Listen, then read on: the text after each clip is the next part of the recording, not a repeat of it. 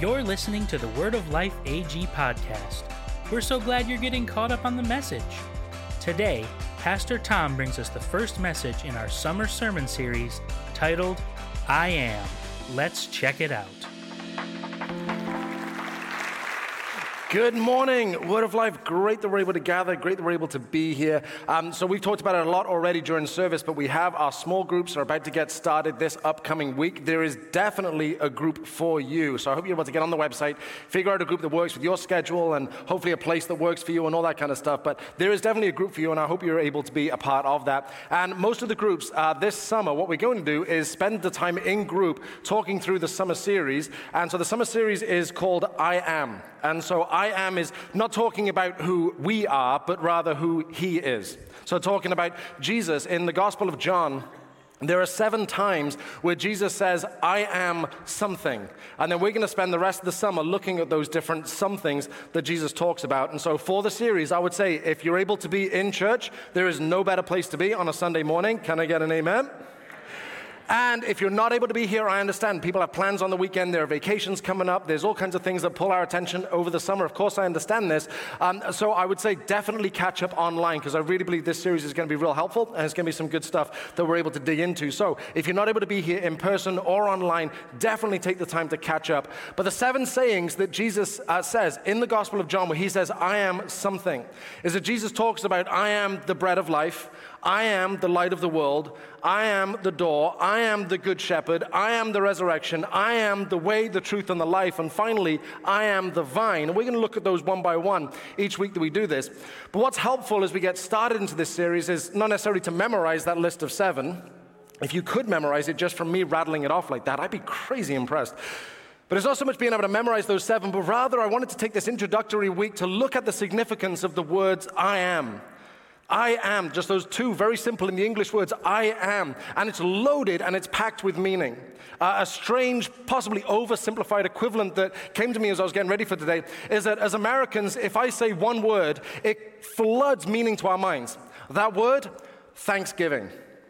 If I say Thanksgiving, instantly all of us are on the same page. We understand the word Thanksgiving talks about turkey, it talks about pumpkin pie, it talks about football being on the TV, it talks about family dinner, it talks about sharing the story of the pilgrims, it talks about each of us taking turns saying what we're thankful for.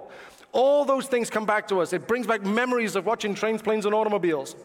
All those things from one word, Thanksgiving. It has all kinds of meaning attached to it. And the same is very true of this expression that Jesus used to talk about himself I am. And we're going to look at that today before we get into the rest of the series and look at the seven times that Jesus uses this to help bring teaching and bring understanding. We're going to look, firstly, primarily, as we get started, the significance of that expression, I am. And it was just this past week. My son Moses, he's eight years old, deeply curious, and he says to me, Dad, how big is God? And he was not satisfied with the answer I gave him. Part of the reason is, is that I had to try and explain to my son, who's awesome and is deeply inquisitive, as many eight year olds are, I had to say, there's really no effective way to measure how big God is. He's, he's beyond what any means we would use to measure him. It's kind of like if someone were to say, How far away is New York City? And I responded, 43 pounds. Or someone were to say is, what's the temperature going to be today? And I replied, four miles. It, it's clearly ridiculous because that's not how you measure those things. You know, how long have I been married? 76 decibels. What, that, that that's not how you measure time. It, it makes no sense. How much water should I drink every day? Nine hours. Like, it, it, makes absolutely no sense because that's not how we measure those things. And that was the best way I could try, and I will say fail, to explain to my son how big is God. We don't have an accurate or an appropriate way to measure God. There is nothing that can contain him, there's nothing that is helpful. There is no standard that we can hold him to that is helpful in helping us understand how big God is.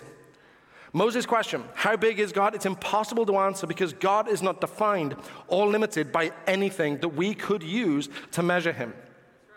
And I feel like this has kind of been an ongoing theme. I feel like it's come up quite a lot lately, and I hope it's indicative of it, something that it's helpful for us to be reminded of. But I feel I've been saying a lot lately, and it's come up multiple times in messages, that one of the things that we, as followers of Jesus and as people who've placed our faith and trust in God, we need to be okay with, and we need to learn to be okay with, is our inability to comprehend God. He's too big, He's too great for us to wrap our minds around, and that's something that we need to be okay with that He is beyond our comprehension, He is beyond our level of understanding. Being unable to wrap our minds around that, that's okay. It's expected. And I read this week as I was preparing that God is both hidden and revealed. He is beyond us and yet near us. He's known yet unknowable. And the best way that I could kind of put this in a frame of reference that helped me bring some understanding just of that thought alone was uh, thinking about Megan. So, Megan is my wife. We've been married 14 years. Out of the 8 billion people on the planet, Megan is my favorite. She's the person that I'm closest to. It's unusual that a day goes by that we don't spend time together. I would say that I'm as close to her as anyone I could ever imagine being close to. She's my wife, love her loads. What often surprises people as sort of they get to know Megan is that she grew up in Alaska. So when people say about Alaska, and that sort of always piques people's interest, like, oh, Alaska. And oftentimes someone knows somebody that's going on a cruise there or something, but it's a topic of conversation. It's like, oh, Alaska, no way. Here's the thing I've never been to Alaska. And so, my wife, who I would say is the person that I know best on the planet, out of 8 billion people, she's my favorite. There's still a portion of her life, a part of her life, that I have no idea about. Now, that doesn't mean I'm not close to her. It doesn't mean that there is not love between us, but it is this reality that there is a part of her life that I have no idea about. She may have shown me pictures on Google Earth, which she hasn't. It looks awesome where she grew up in Juneau. She may have told me stories of what it was like in Alaska, but I've never been there. I've never walked in Alaska. I've never breathed in that air. I've never stood at the foot of a glacier and looked up. And yet, that is a part of my wife's life. Now, that is a possibly oversimplified illustration of we can be close to God and yet still He be completely beyond our comprehension. We've never been to Alaska. Whereas my wife, the person I'm closest to, that's where she grew up. God is far beyond our comprehension. God is the perfect example of the old adage the more you know, the more you know you don't know. Uh, hopefully, by considering all of this, reminding ourselves of this, the importance of our faith, the central role that our faith and our pursuit of Jesus has in our life, that our faith, as we remind ourselves how incomprehensible He is, how beyond our expectation He is, how beyond our understanding He is, our faith and our trust in Him will grow. As we reflect together on how incredible God is, it'll change and stretch the intensity in which we follow God, seek Him, and orientate our entire lives around Him and His promises. Now, when Jesus lived 2,000 years ago, when he walked the earth, he had people, group of people, many people that truly hated him. The most obvious and the most frequent adversaries that Jesus came up against were the religious leaders of his time. And religious leaders of Jesus' day, they were specifically the Jewish leaders and teachers that the people generally looked up to. And the climate of the first century around Judea, including Jerusalem, was, to put it mildly, tense. The Romans had conquered that region and they were overseeing the people often harshly. A strong belief had crept into the religious Jewish thinking that strict, strict obedience to the scriptures was of paramount importance to ensure God would rescue them. The whole idea was rooted in fear that we need to obey God to the finest detail of the scriptures. So much so that we're going to add layers to this. We're going to add burdens to this. We're going to make this even harder because they're rooted in fear and they were terrified that if they put one foot wrong, they'll be done with God's blessing, done with His promises. It wasn't enough for people to just concern themselves with how they lived and how they pursued their faith. The religious leaders would put unbearable demands on people. People who are already existing in extreme poverty, people who are beaten down by life, and their religious leaders, the people they looked up to, they were ready to pounce as soon as they put a foot wrong, and they were ready to proclaim God's judgment was coming upon them. Consequently, Jesus had a lot of problems with these people. They were preaching and teaching fear, largely in hopes of controlling people so they could be sure of attracting God's blessing. All of this rooted in the fear of putting one foot wrong and God will be done with his promises in our life. It appears that they've lost any sense any confidence, any belief, any understanding that God is motivated and consumed with love. Jesus has repeated confrontations with these religious leaders. It was the religious leaders who manipulated and conspired to have the Romans crucify Jesus. And prior to his crucifixion, there's many, many instances of the religious leaders arguing with Jesus, even trying to embarrass him or corner him into saying something that would be considered a scandal, and eventually lying about him to try and weaken his influence and manipulate to get him on the cross. There were all sorts of problems caused by the religious leaders of his day. And so, what we're going to read today in John 8 is one of the many interactions that Jesus had with these religious leaders that hated Jesus, hated what he was doing, and that all that hatred was deeply rooted in fear. So we're going to be in John 8, starting in verse 31. Jesus said to the people who believed in him, You are truly my disciples if you remain faithful to my teachings. And you will know the truth, and the truth will set you free. They replied, But we are descendants of Abraham, they said. We have never been slaves to anyone. What do you mean you will be set free? Jesus replied, I tell you the truth. Everyone who sins is a slave of sin. A slave is not a permanent member of the family, but a son is part of the family forever. So, if the son sets you free, you are truly free. Yes, I realize that you are descendants of Abraham, and yet some of you are trying to kill me because there's no room in your hearts for my message. I am telling you what I saw when I was with my father, but you are following the advice of your father. Our father is Abraham, they declared. No, Jesus replied. For if you were really the children of Abraham, you would follow his example. Instead, you are trying to kill me because I told you the truth, which I heard from God. Abraham never did any such thing. And you'll notice that the people that Jesus is combating with and going back and forth with, they're trying to validate themselves by appealing to Abraham. Now, we're going to come back to this a little bit later on. And this goes back and forth for a few more paragraphs. Jesus tells them that Abraham isn't their father, but rather the devil is. The religious leaders won't stand from, you know, this troublemaker from Nazareth making all these insulting arguments in the temple, so they call him a demonic Samaritan. This exchange continues with Jesus bringing deep truths to the confrontation. And we're going to skip down to verse 51. I tell you the truth, anyone who obeys my teaching will never die. The people said, Now we know you are possessed by a demon. Even Abraham and the prophets died, but you say, Anyone who obeys my teaching will never die. Are you greater than our father Abraham? He died, and so did the prophets. Who do you think you are? Jesus answered, If I want glory for myself, it doesn't count, but it is my Father who will glorify me. You say he is our God, but you don't even know him. I know him. If I said otherwise, I would be as great a liar as you. But I do know him and obey him. Your father Abraham rejoiced as he looked forward to my coming. He saw it and was glad. The people said, You aren't even 50 years old. How can you say you have seen Abraham? Jesus answered, I tell you the truth. Before Abraham was even born, I am. At that point, as Jesus says, I am, at that point, they picked up stones to throw at him. But Jesus was hidden from them and left the temple. So Jesus just got done this exchange, this back and forth, trying to teach them something, but it's combative because people are arguing with him. He's trying to communicate that you need to be remain faithful to my teaching, that you can have life in me, that the truth will set you free. Jesus teaches that sin causes us to live like slaves, but he has come to bring true freedom.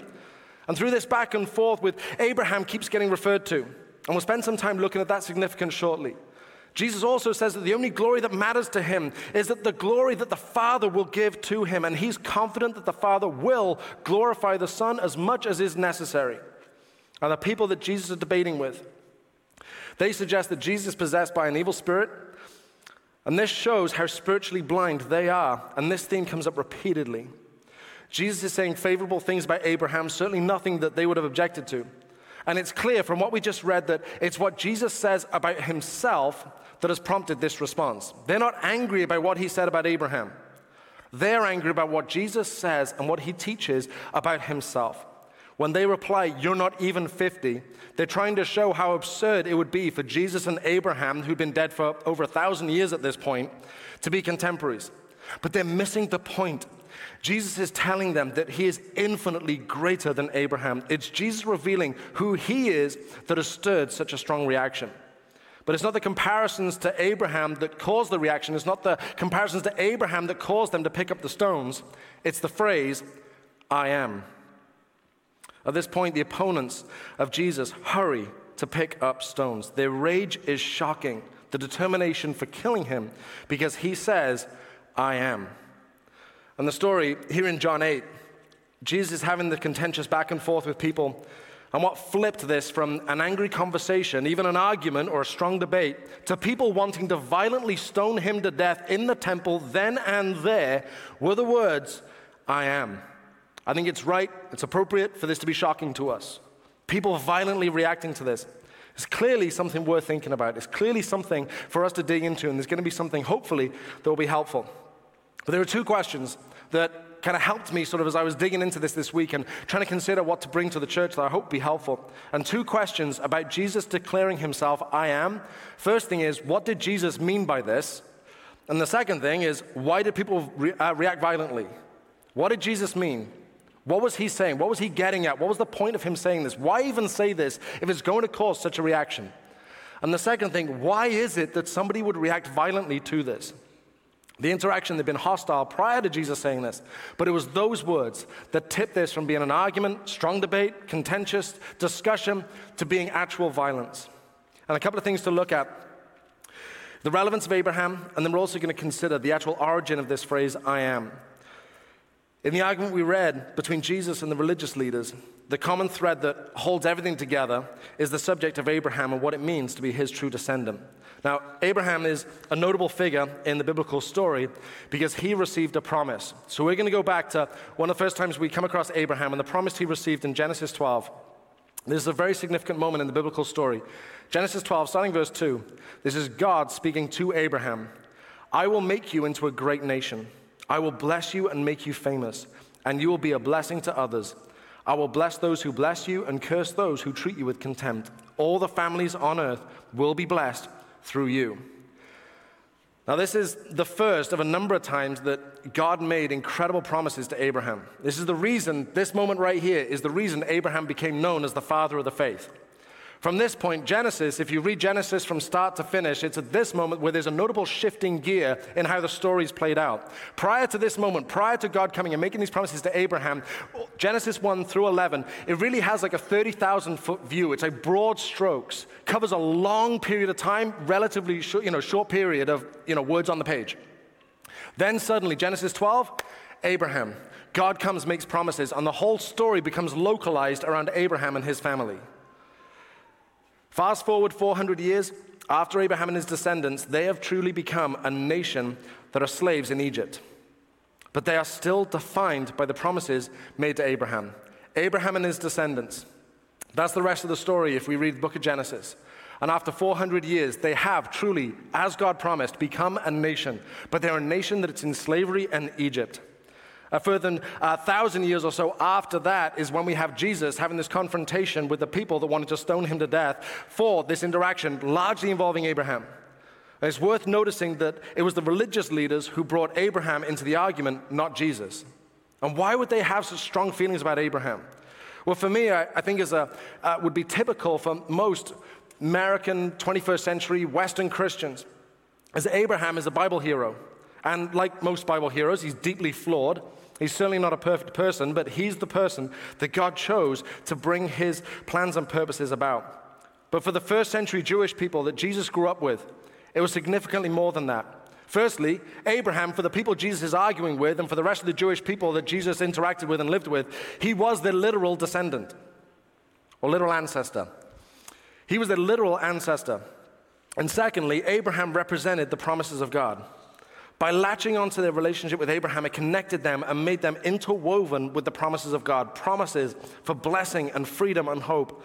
And Jesus responds by saying, I'm greater than Abraham, meaning that there's even greater blessing and greater freedom and greater hope that's found in me.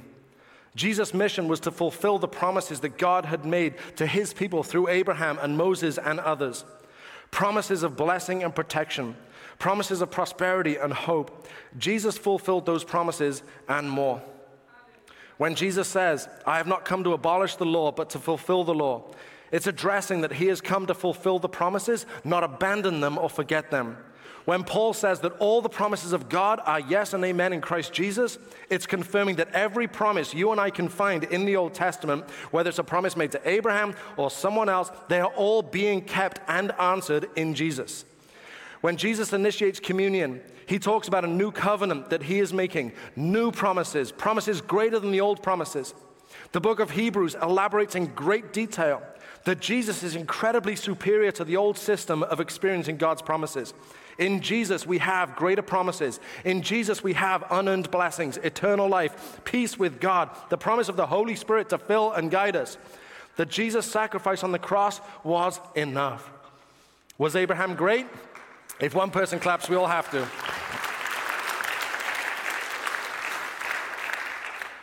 Was Abraham great? Yes, but Jesus is greater. Jesus is greater. A ridiculous illustration that I'm embarrassed to share with you, but we've come this far, so why not?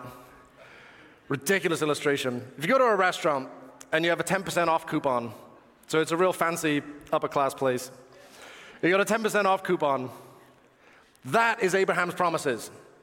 You got something good coming your way, something that you've got, a promise that you're going to get a discount, or you can have the entire meal for free. I know this is a ridiculous illustration. Don't feel the need to email me about it. this is sitting in the restaurant with someone trying to tell you the entire meal has been paid for, and you fighting back saying, No, I've got a 10% off coupon. I'm not making eye contact with Megan right now. That's. It's incomplete. But hopefully it starts to paint the picture of the point. Abraham, yes, he's great. Yes, the promises that God made him are world changing. But in Jesus, those promises are fulfilled and infinitely, indescribably more. That is who this is. Yes, there's a 10% off coupon. Let me just make a note here never use that illustration again. All right. The promises that Jesus fulfilled was so much greater than Abraham that as part of this argument, Jesus says, Your father Abraham, he rejoiced as he looked forward to my coming. As this argument, as they're trying to lean on Abraham as being the validation from what they're saying, Jesus responds with, Abraham knew I was coming. He saw it and was glad. And Jesus is making this fascinating point that Abraham, the person that they're pointing to as the validation and connection to the promises of God, saying, even Abraham knows that I'm better and I'm greater than him. And he rejoiced that I would be here to do what I'm doing now. John 8 58, Jesus answered, I tell you the truth, before Abraham was even born, I am. Before the father of the faith, I am. Now, this is not ambiguous. It tells us without any doubt what Jesus believes about himself. Not only in reference to Abraham, which is a massive claim to say that he's greater than Abraham, is an enormous claim to make, but he goes significantly further by saying, I am.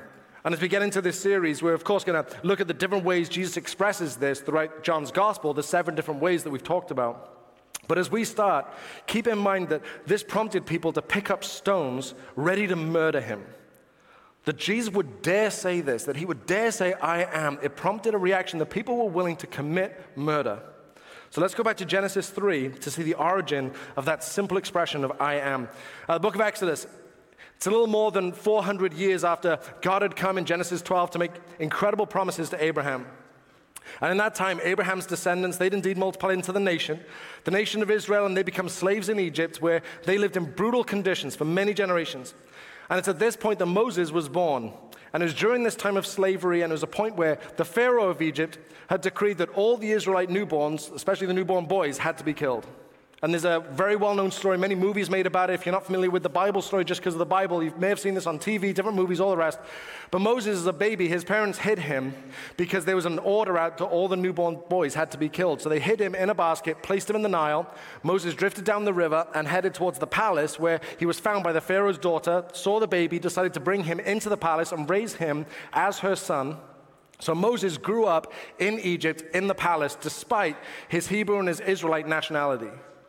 And as he was older, Moses was walking around and he was looking and seeing what was going on. And he went out and he looked and he saw the mistreatment happening to the Hebrew people. And Moses took matters into his own hands and ended up murdering an Egyptian.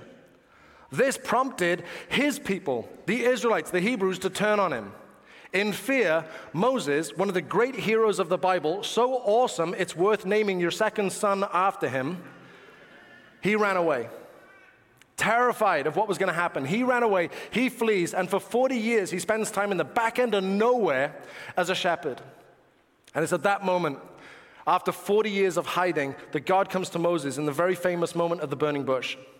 God comes to Moses, tells him that he, God, is going to be shown faithful to his promises that he made to Abraham over 400 years earlier. Moses is going to be the one to lead the Israelites out of slavery and into freedom, true freedom. Moses has his doubts about his part in all this, but God is certain that Moses is indeed the one to lead his people. Moses objects further, and this is where we're going to pick this up. Exodus 3, verse 13. But Moses protested, If I go to the people of Israel and tell them, the God of your ancestors has sent me to you, they will ask you, What is his name? Then what should I tell them? God replied to Moses, I am who I am. Say this to the people of Israel I am has sent me to you. God also said to Moses, Say this to the people of Israel Yahweh, the God of your ancestors, the God of Abraham, the God of Isaac, and the God of Jacob, has sent me to you. This is my eternal name, my name to remember for all generations. Now, Moses assumes that when he returns to Egypt, the place that he left in disgrace, the place he left in fear, that the people are going to have questions. Moses doesn't feel, probably rightly so, that he can just walk in and say, Congratulations, everyone, I'm here. I'm ready to set you free. I'm ready to lead you out of slavery and into freedom. They're not just going to take his word for it, and they're going to want to know more about you, the one sending me. And it's to that that God says, I am who I am. This is my name. You want to know my name? I am who I am. The character and qualities and nature of God is who He is and who He will continue to be. Contrast this with you and I. People, we're inconsistent. We fluctuate depending on what's going on around us, but not God. I am who I am. I read a number of really helpful uh, chapters from different books this week, and there's a paragraph I thought would be really great to share with you today. The most common translation is, I am who I am. Other translations include, I will be what, who I will be. I will cause to be what I will cause to be. I will be who I am. I am who I will be. The last noted seems to be the best option. In essence, I will be God for you. The force is not simply that God is or that God is present, but that God will be faithfully God for them. God will be God with and for the people at all times and places. The formulation suggests a divine faithfulness to self. Wherever God is being God, God will be the kind of God God is. Israel need not be concerned about divine arbitrariness or capriciousness. God can be counted on to be who God is. God will be faithful. Israel's own experience with God and its history will confirm the meaning of this name. Israel both understands its history from the name and the name from its history. The name shapes Israel's story, and the story gives greater texture to the name. At the same time, there are stakes in this for God. God has to live up to the name. Now, in this name, I am, the God reveals to Moses, we learn a few things about his nature and his character. I am who I am. The God is self existent and independent. God is the creator and sustainer of everything. He was not created, He existed outside of creation. God is unchangeable and always reliable. God is eternal in his existence. He is uniquely faithful and powerful, and he does it all purely on his own authority. Moses asks for a name. What he gets is a theology.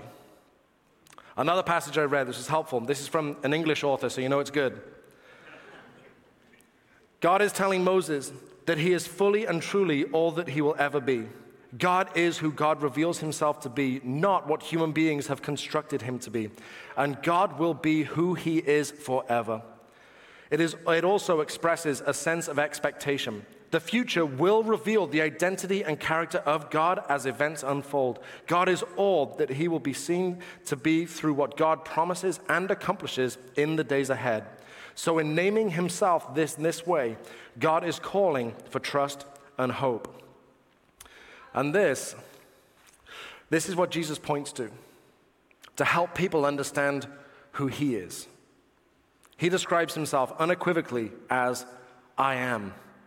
Jesus knew exactly what he was saying, and the people listening knew exactly what he meant.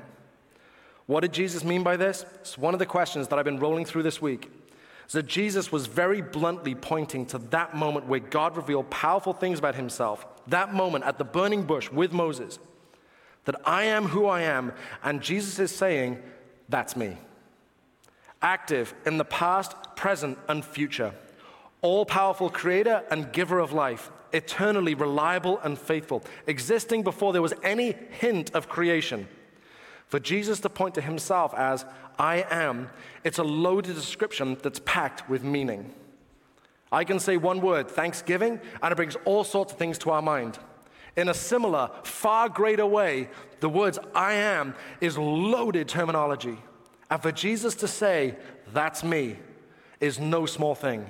Jesus is bringing all of that understanding that Moses experienced at the burning bush, all that the nation of Israel would learn about who God is. He continued to reveal himself that we can read about through the Old Testament scriptures. Jesus is saying, All of that, that's me. And it always has been, it always will be.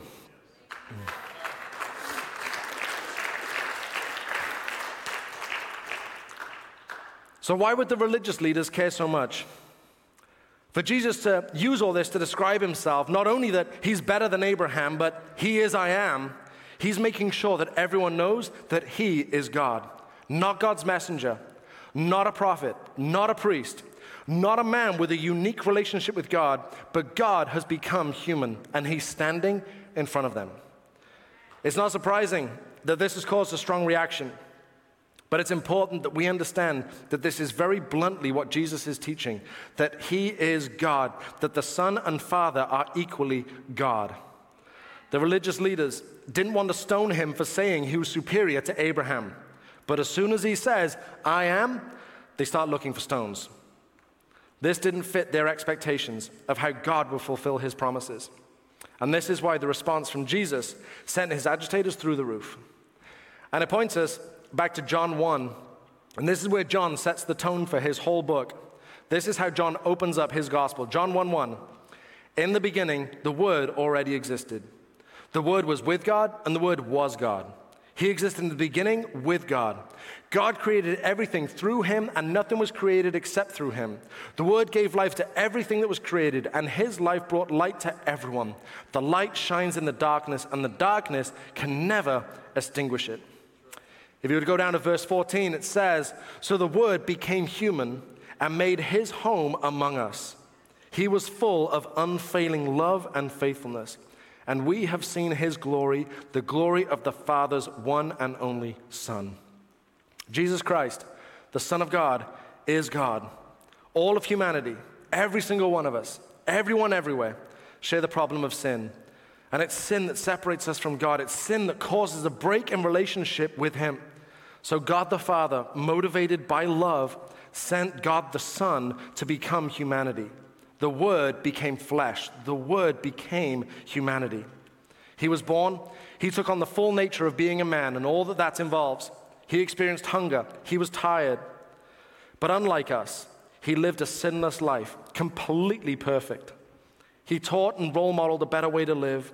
And when he went to the cross, he became the perfect sacrifice on behalf of all humanity. So our sins could be justly forgiven and our broken relationship with God could be healed. God became humanity to pay the price that humanity could never ever pay for ourselves.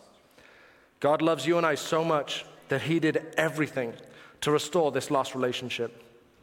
For us, our response is to place our faith and trust in what Jesus accomplished on the cross to joyfully accept Him as Lord of our lives, to embrace being able to freely move on from the devastation caused by sin and separation from God. One of the great final moments in John's Gospel is when Thomas, one of the disciples who was having all kinds of doubts and was doubting that Jesus had risen from the dead, one of the great moments is when he overcomes his doubts and finally believes, and he exclaims to Jesus that he's seeing the resurrected Jesus is in front of him, My Lord and my God.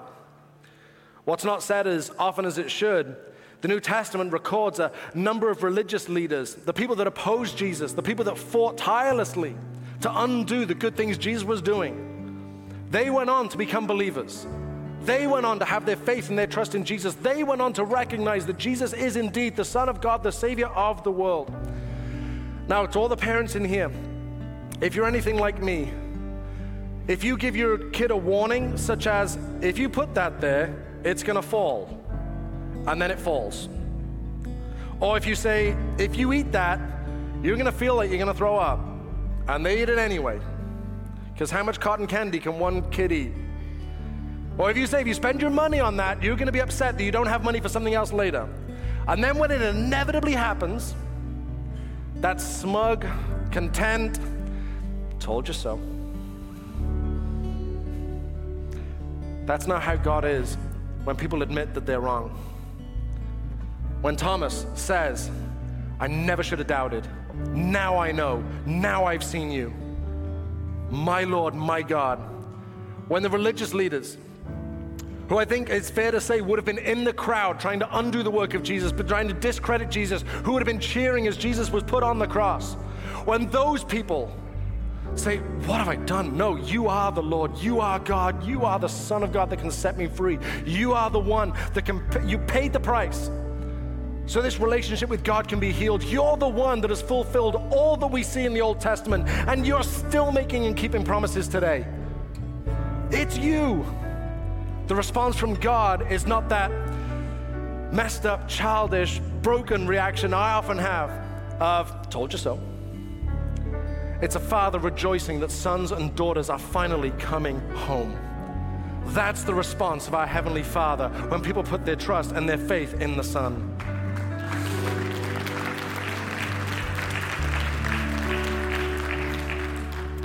Why did people react violently? The second question that was driving my study this week. The religious leaders did not misunderstand Jesus. It's important that we get this. They didn't misunderstand what he was saying. They knew exactly what he was saying, and he knew exactly what he was saying. He was boldly proclaiming, I am. And that meant that Jesus confronted their deepest fears and expectations. Jesus saying this forces a response. If he's lying, if Jesus were lying, he should be shunned as evil and repulsive. He's openly breaking the Jewish law. It's disgracing Yahweh. And even worse, he's gathering a following and leading people into this blasphemous idolatry. If he's lying, we of course don't stone people to death anymore, and I'm certainly not suggesting we bring it back. But according to the Old Testament, if he's lying, he should be stoned. And by their standards, he would deserve every single one of those stones. To mislead people by telling them that you are equal to God and that life and eternal salvation can be found in you. If it's untrue and you're lying and misleading people, it's deeply evil. To declare yourself, I am, when you are not, is damaging to the people listening to you. To manipulate and deceive people into idolatry and blasphemy and cause them to abandon God and destroy their religious convictions based on a lie would be evil. But a simple reading of the Gospels reading the words of people who will tell us that they are eyewitnesses to the life of Jesus, it's plain to see that Jesus was not evil, but the complete opposite. He remains the only human to ever be completely without sin. His whole earthly ministry was filled with loving people that society rejected. His whole life was filled with teaching people to forgive and care for the least of these, resisting prestige and accolades, but having time for the individual having a deep concern for the poor and the needy. All of this confirms that Jesus could never sensibly be described as evil. And if Jesus is not lying or deceiving people, but rather he's telling the truth, this is the greatest news the world will ever hear. There's a well known thought from C.S. Lewis. I want to read you the passage where this came from in his book, Mere Christianity. Another English guy, so deeply trustworthy. I'm trying here to prevent anyone saying the really foolish thing that people often say about him that is Christ. I'm ready to accept Jesus as a great moral teacher, but I don't accept his claim to be God. That is the one thing we must not say. A man who was merely a man and said the sort of things Jesus said would not be a great moral teacher. He would either be a lunatic on a level with the man who says he is a poached egg, or else he would be the devil of hell. You must make your choice. Either this man was and is the Son of God, or else a madman, or something else. You can't shut him up for a fool. You can spit at him and kill him as a demon, or you can fall at his feet and call him Lord and God. But let us not come up with any patronizing nonsense about his being a great human teacher. He has not left that open to us, he did not intend to. An interesting reality from this passage in John 8 and this portion that was phrased very well by C.S. Lewis that Jesus is either the eternal God who became human to reconcile humanity to the Father, or he is deeply evil, possibly a lunatic. And truthfully, there is no sensible reason to assume Jesus was a lunatic. Jesus cannot be described as just a good man or a good moral teacher. His opponents understood the significance of who Jesus claimed to be, and they didn't believe him. A part of the significance of Jesus' message is that it demands a strong response. If we trust the promises made to Abraham found in the Old Testament, Jesus either deserves the stones or eternal worship. A great verse from Isaiah kept coming up as I was preparing for today. Wonderful verse in Isaiah 41, verse 4. Who has done such mighty deeds, summoning each new generation from the beginning of time? It is I, the Lord, the first and the last. I alone am He. And this is why the message of Jesus continues to be life changing. A casual perception of Jesus isn't life changing. Viewing Jesus as a good guy who said some nice stuff isn't life changing. Megan and I were talking, I believe it was a week or so ago, about a young lady we worked with in Australia. Meg and I worked for a coffee shop. It's how we paid our way through Bible college. And there was a young lady that we worked with, and she uh, was part of a, a program, uh, you know, that was sort of helping to get life figured out. There's a number of different reasons that would cause somebody to go into this program.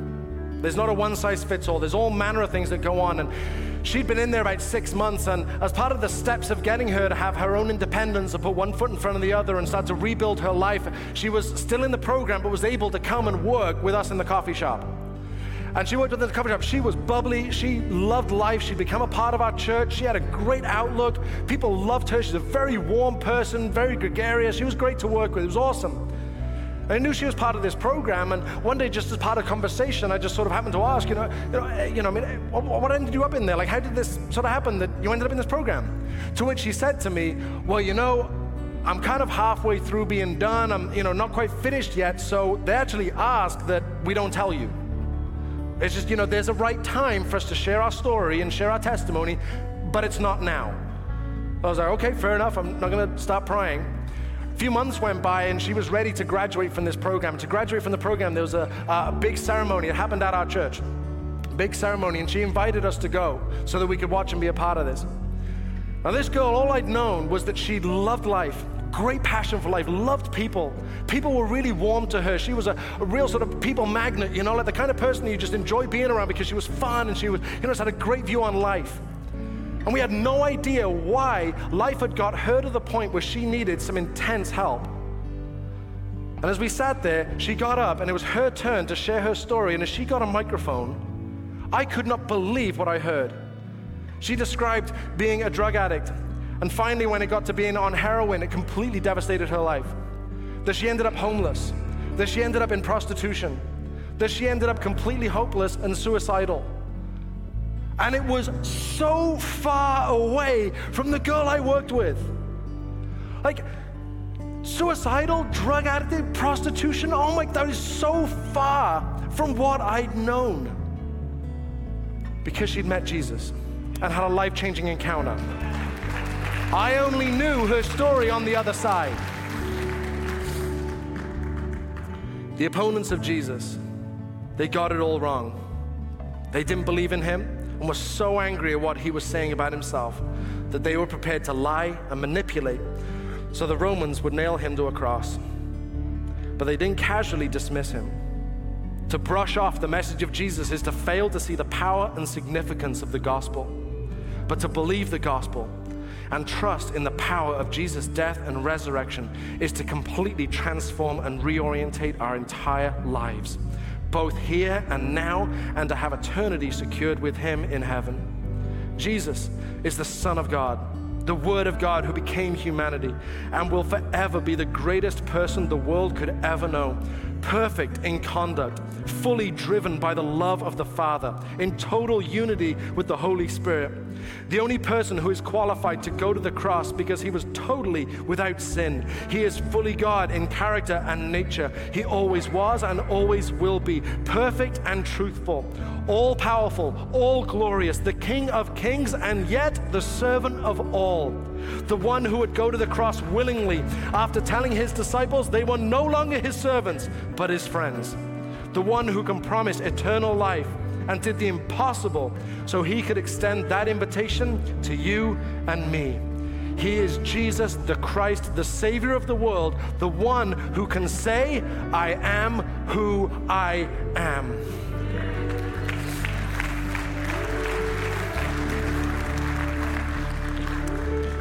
And all of this should be at the very front of our minds as we hear, I am the bread of life. I am the light of the world. I am the door. I am the good shepherd. I am the resurrection. I am the way, truth, and the life. I am the vine.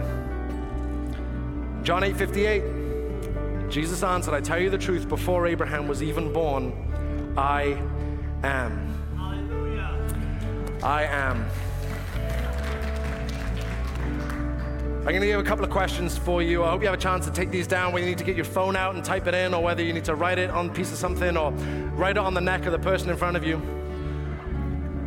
A couple of questions for you to think about this week. We're going to use these in our small groups as we gather to talk about the sermon series, but maybe you want to have some one on one time, or maybe just reflect on it yourself. The first thing is this What's the right response to Jesus declaring himself, I am?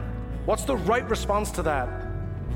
We know his opponents got it wrong by trying to stone him, but what is the right response? What changes? How is that a life changing thought? Second thing, what are the consequences of us thinking too little of Jesus?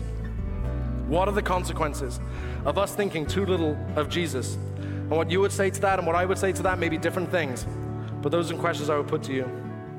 One of the verses I shared earlier, as Jesus was having this ongoing argument with his opponents, is uh, verse 36 So if the Son sets you free, you are truly free. That is part of the message of Jesus that is so important. We can never ever let go of that. True freedom, real freedom, real peace. It's only found in Jesus. Human history will teach us that people will try to find that peace anywhere. They will try and find that freedom anywhere you may have experienced in your own life, that pursuit to find freedom has come up short. You may have stories of people in your life, people that you love and people you care about. Their journey of trying to find freedom, a sense of peace, is letting them down. My friends, it is only found in Jesus. It is life changing news.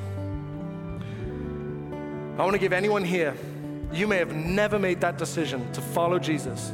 I would love to give you that opportunity today. So I want to invite anyone here, if you wouldn't mind just closing your eyes and bowing your heads. This just to give privacy to everyone around you and give us a chance to focus on what really matters right now. But if you would be honest enough today, and you'd be brave enough to say, Tom, you know what? I'm not following Jesus. I have never put my faith and my trust in Him. My life is not orientated around God.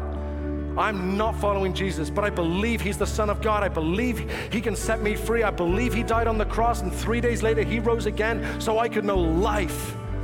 And if you believe that, I'd love to pray for you and help you start this journey of following Jesus, the best decision any one of us could ever make. And if that's you today, you mind just putting your hand in the air? I won't embarrass you. I'd just love to know who I'm praying for. Thank you. Amen. Thank you. Thank you. I see you. Wonderful. Anyone else here today? I promise we won't embarrass you, but I'd love to know who we're praying for. Thank you. Amen. Wonderful.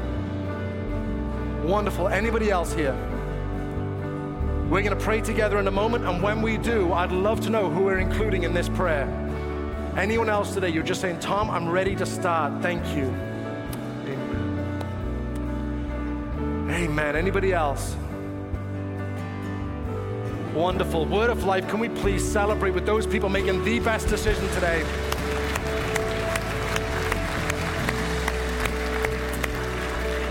Wonderful. We're going to pray a prayer. And I believe wholeheartedly that if you pray a prayer like this with faith, prayer like this will start to change a few things. That life starts to reorientate if you pray a prayer like this. So come on, let's pray together, everybody. Lord Jesus, I believe you died for me. I want to follow you. I invite you to be Lord of my life. Help me follow you every day. I want to leave my old life of sin behind and heal my broken relationship with God. In Jesus' name, amen, amen. Come on, can we celebrate with people one more time? Amen.